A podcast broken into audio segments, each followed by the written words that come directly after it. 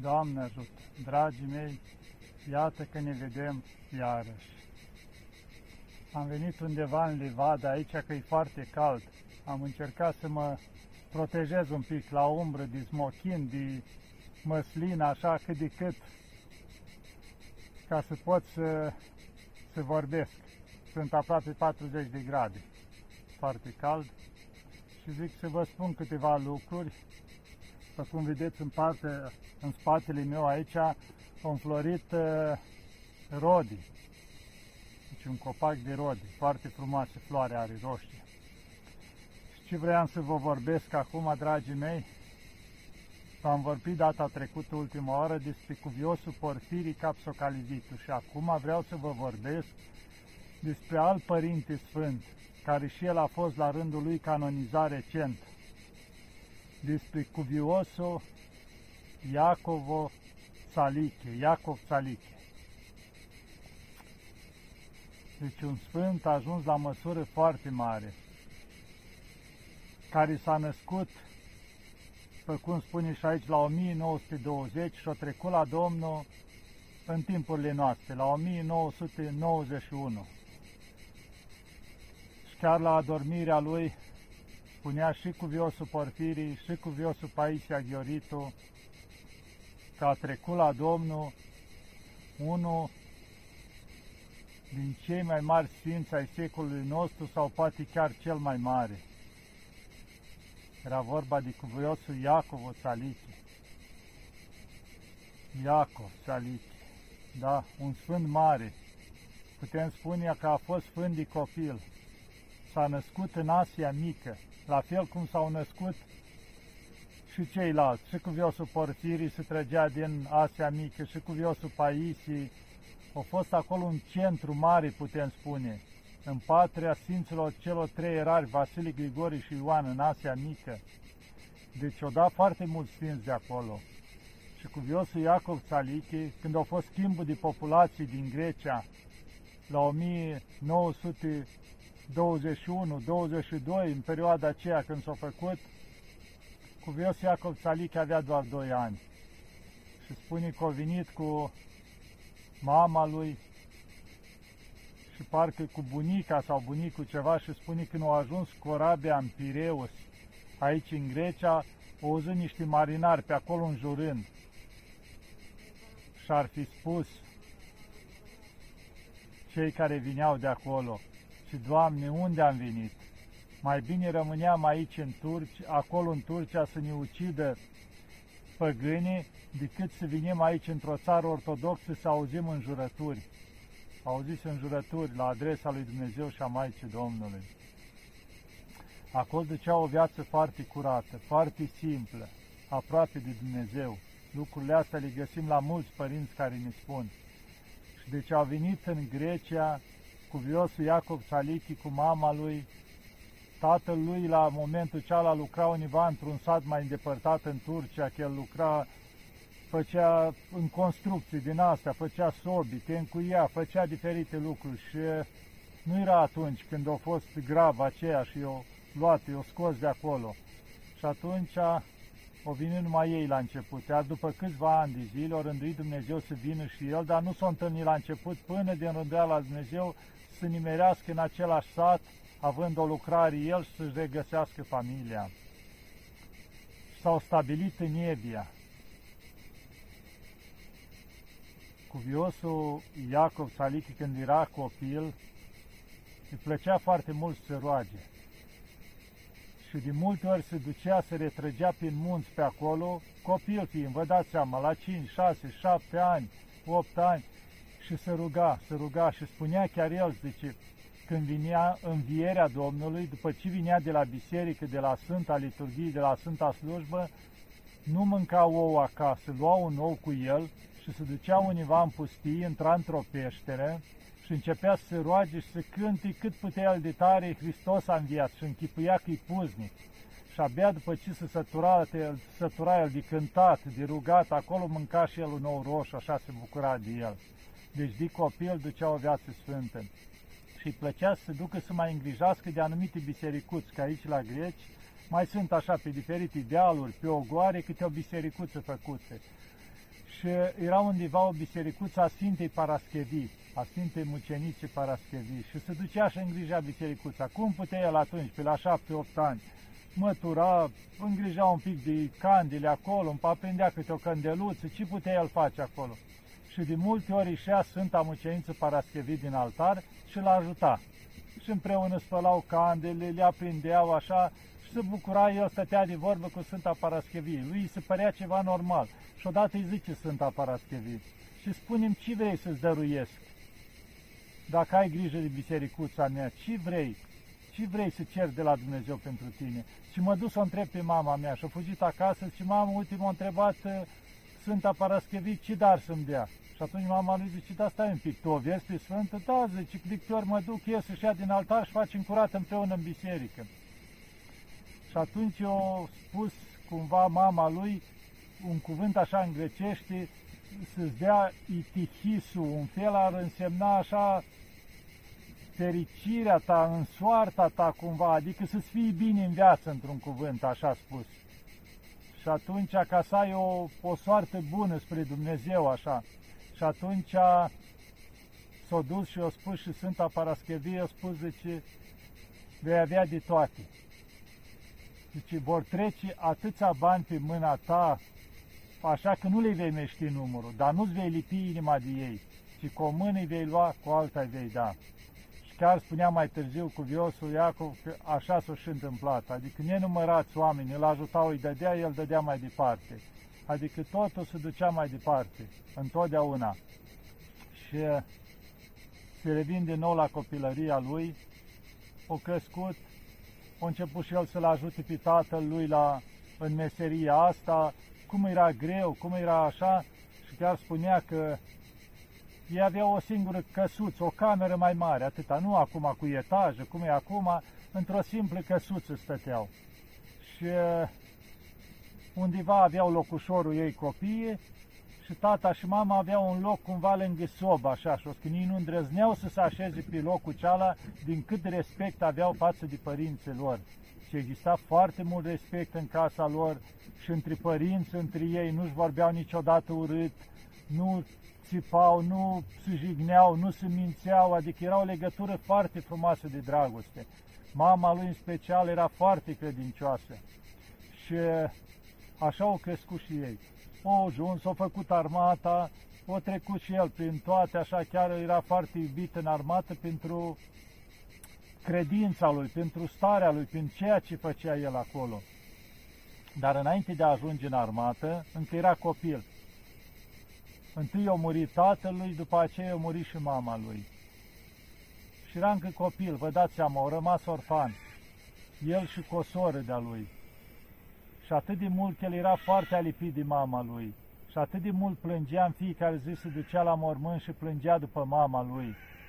Și la un moment dat îi s-a arătat mama lui așa cumva tristă și udă de sus până jos. Zic, mamă, dar de ce ești udă? Zice, tu cu lacrimile tale care fii în fiecare zi la mormântul meu, zice, nu mă las să mă odihnez, zice, mă uzi permanent cu lacrimile tale, zice, nu mai plânge copilul meu.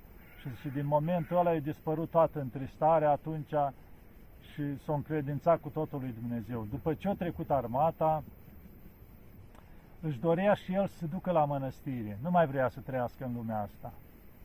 Și vrea să se ducă la Ierusalim. Că mai avusese din rudele lui chiar un călugă care ajunsese și sfânt la Ierusalim și așa, și își dorea și el să meargă. Și locuind în Nievia, în zona aceea, auzise de mănăstirea cuviosului David. Dacă o să căutați, există și carte cu viața Sfântului David. Și s-o gândit să ducă și el să se închine acolo. Dar la timpul ceala cum era mănăstirea? Era o ruină. Existau do- doar doi părinți mai bătrâni acolo, care săracii făceau și ei ce puteau acolo și restul era o ruină. Nu era nimic din ceea ce este acum la mănăstirea care este a cuviosului David din Evia. Și el s-a dus, dar când nu a ajuns el acolo, așa o rânduit Dumnezeu, că a văzut mănăstirea ca o frumusețe și un părinte i-a deschis poarta. I-a deschis și l-a dus și l-a arătat ce chilii frumoase, ce mănăstire era ca un rai, cu flori, cu tot acolo și se minuna el. Și și copilul meu, n-ai vrea să rămâi aici în mănăstirea mea? Că zice, uite, am nevoie de tine aici. Și atunci el și rămân, părinte, cât e de frumos aici, parcă e în rai. și i-au făgăduit că rămâne și după aia părintele, ca și cum o pleca, s-a făcut nevăzut de acolo. Și după aia s-a dus el pe mănăstire și o găsit pe unul din părinții ceilalți, bătrâni, care spăla niște candele. Și zice, copilul meu, dar cum a intrat aici? Păi zice, mi-a deschis uh, un părinte poarta. Și care părinte? Că nu-ți decât eu și cu un părinte care se odihnește aici la chilie. Și ba da, zice, un părinte mi-a deschis poarta. Stăteau nedumeriți. Și bine, intră în biserică și te închină. Când a intrat, și uite părintele ăsta și arată spre icoana cu viosul lui David.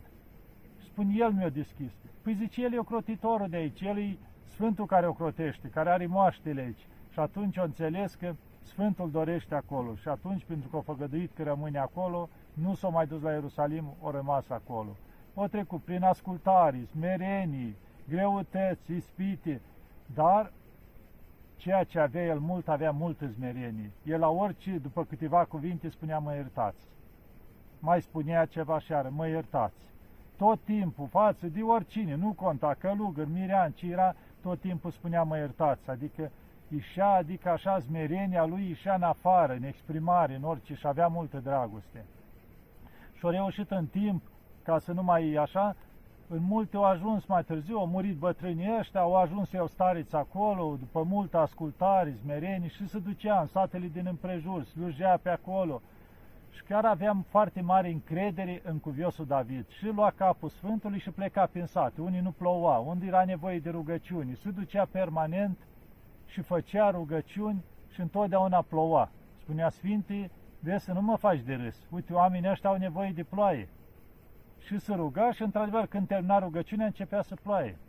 Adică discuta cu Sfântul exact așa. Și odată chiar avea, că avea mănăstirea o livadă cu măslini și a venit cineva, un cioban, și o tăia câțiva măslini de acolo. Cu gândul să ia lemnul, să facă rău mănăstirii, ceva.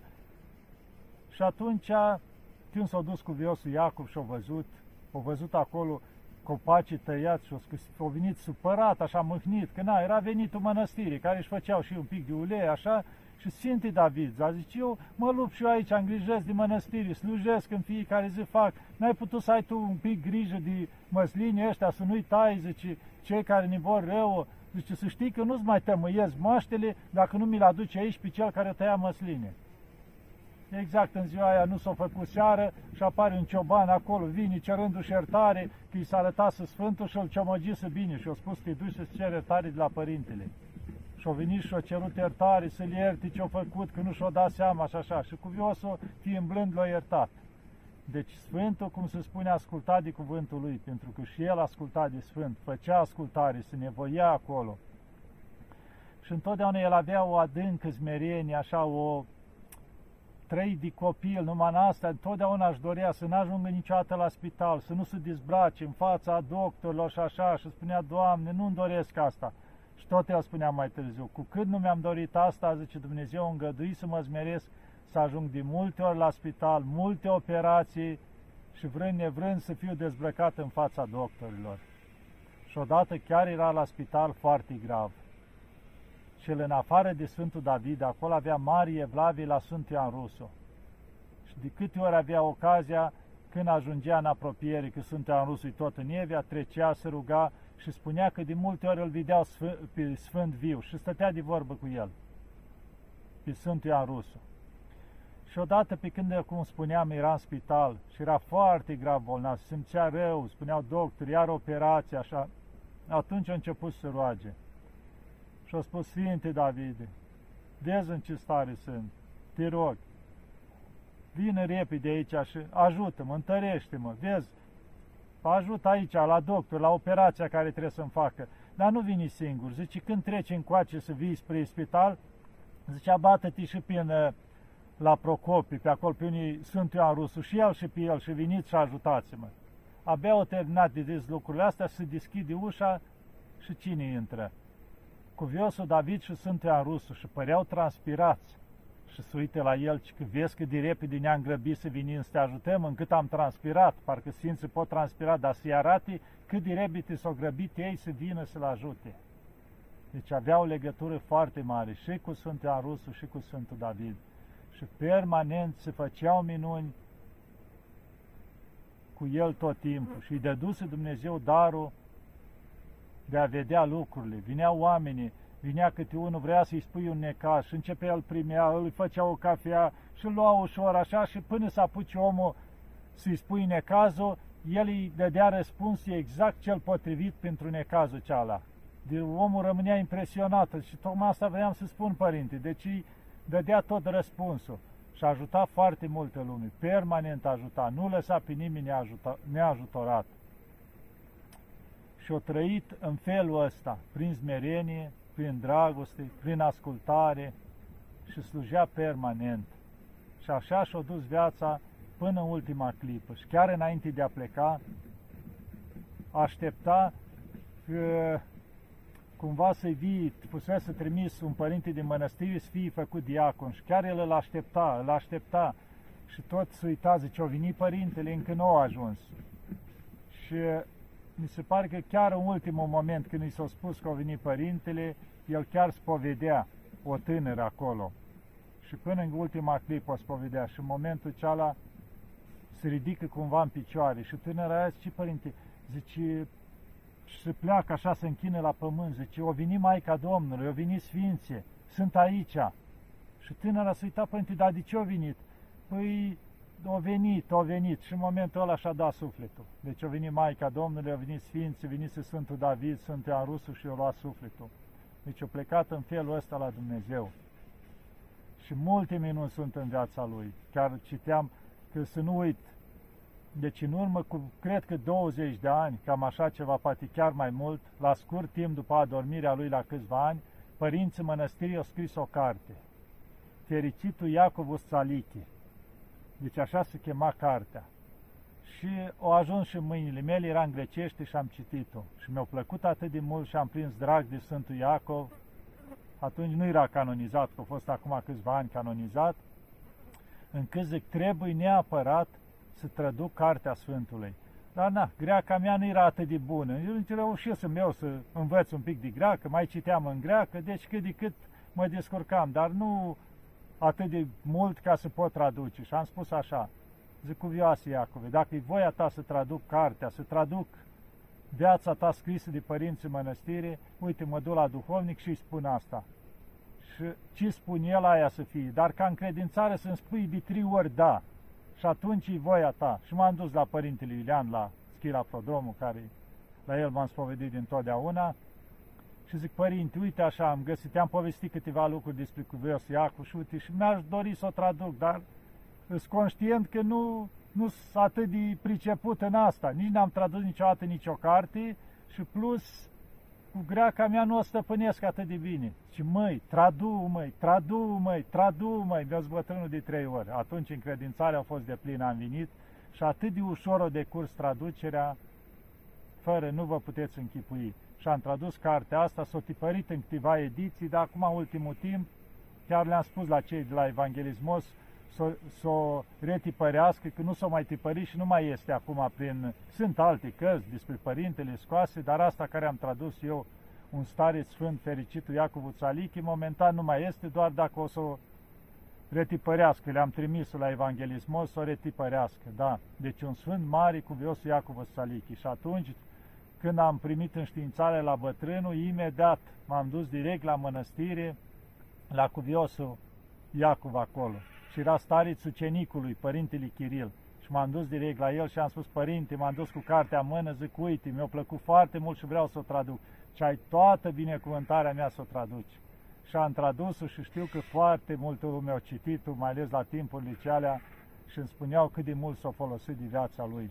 Și după plecarea lui de aici, ca să nu mă lungesc mult, că o să căutați și o să citiți, uh, s-a arătat la mulți. Chiar în momentul în care el plecase la Domnul, era un ucenic de-a lui care îl iubea mult, dar era, conducea un vapor, era prin India și avea o defecțiune, rămăsese într-un port acolo și nu, nu puteau să plece cu corabia, ce se întâmplă? Și i s-a arătat cu viosul Iacov și i-a spus, și copilul meu, vezi în cutare loc a corăbii defecțiune acolo, du-te acolo reparul și o să meargă corabia. Și s-a dus, s-a reparat și se gândea când a ajuns el după un timp acasă, trecuse timp cu musăștea corăbii, era tocmai India, după luni de zile, ajunge acasă la nevastă și era gândul că mă să trec pe la părintele, să-i mulțumesc că m-a ajutat. Și atunci avea o fetiță omul ăsta și știi că părintele la mănăstire o pleca la Domnul? Și atunci el a rămas așa, cum se toace la soția lui? Și da, o pleca, zice, deja de câteva luni, dar n-am îndrăznit să spun să te măhnesc. Și când a auzit, au venit la mănăstire, s-au pus pe mormântul lui și plângea și spunea, părinte, uite, m-ai salvat, mi-ai salvat acolo, cu toate că tu deja erai plecat la Domnul. Adică și-o dat seama că părintele este, adică între noi și ajută în continuare. Chiar am cunoscut o familie foarte frumoasă, erau luminați la față, așa, care timp de 20 de ani aproape se spovedise la el, care am întâlnit odată tot acolo, la mănăstire, la Cuviosul, și am stat de vorbă cu ei, la timpurile alea, când am tradus cartea, așa, și mi-au spus și ei multe lucruri.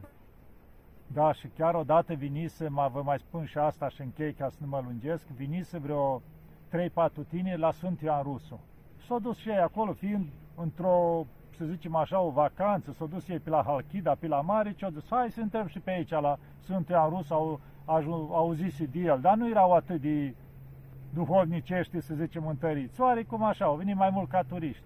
Și au intrat și s-au închinat acolo și ei, s-au uitat la Sfântul Ioan Rusu și au întâmpinat un părinte și au început să le povestească diferite lucruri, învățături, așa. Ei, vreo oră le-au vorbit părintele, au plecat foarte entuziasmați, așa, s-au simțit ei, adică foarte folosiți. Și când se plece, erau doi băieți și două fete. Una din fete se simțea un pic greu și au intrat într-un loc acolo să ceară un medicament, ceva, la un magazinaș, farmacii, nu știu ce era acolo. Și zice, uite, aveți așa ceva că nu mă simt bine un medicament. Și zice, da, hai că vă dăm. Și pe acolo, pe la caserie, cum era, avea o icoană cu cuviosul Iacov Țaliche. Și fata aia când se uite zice la unul din băieți, zice, uite părintele care ne-a vorbit nouă la, aici când am fost, în, la Sântia Rusu. Și asta farmacist a auzit și zice că stați un pic așa, zice, cu cine, care părinte ați vorbit? Părintele care le aveți aici, în fotografia asta, zice, care ne-a vorbit o oră la Sântia Rusu. Și sunteți sigur? Cum nu, dacă ne-a vorbit atâta timp? Doar îl cunoaștem, exact aici era ca în fotografie. Dar voi știți că părintele ăsta a murit de câțiva ani? Cum așa? Da, zice, el nu uite, la mănăstirea sunt. Când a auzit fata aia, o leșina pe loc, când a auzit că li vorbise. Și atunci zice, păi și reveniți și duceți-vă la mănăstirea Sfântului Davinului departe de aici, luați o mașină, duceți-vă, că zice, părintele îngropat acolo. Și atunci s-au dus tinerii ăștia și după aia și-au îndreptat viața, s-au spovedit, când au văzut că un sfânt a venit și a povățuit spre calea mântuirii. Da, deci Sfântul cuvios Iacov Țalichi. Și chiar el spunea că zice, omul care nu este zmerit nu poate iubi. Ați înțeles? Deci chiar folosea foarte mult, sau el când folosea la cineva ca să facă ascultare celălalt, era și el stare sau așa, dacă vedea cumva celălalt că refuză, vrea să-i oferi ceva sau ceva, nu spunea fă ascultare, spunea nu-l mâhni pe Iisus, nu-l mâhni pe Iisus. Și săracul cealaltă simțea, adică nu spunea fă ascultare de mine, adică spunea că dacă nu faci asta, cumva îl mâhnești pe Iisus. Zice, nu-l mâhni pe Iisus. Și atunci săracul ăla făcea ascultare, deci toate în smerenie și în dragoste.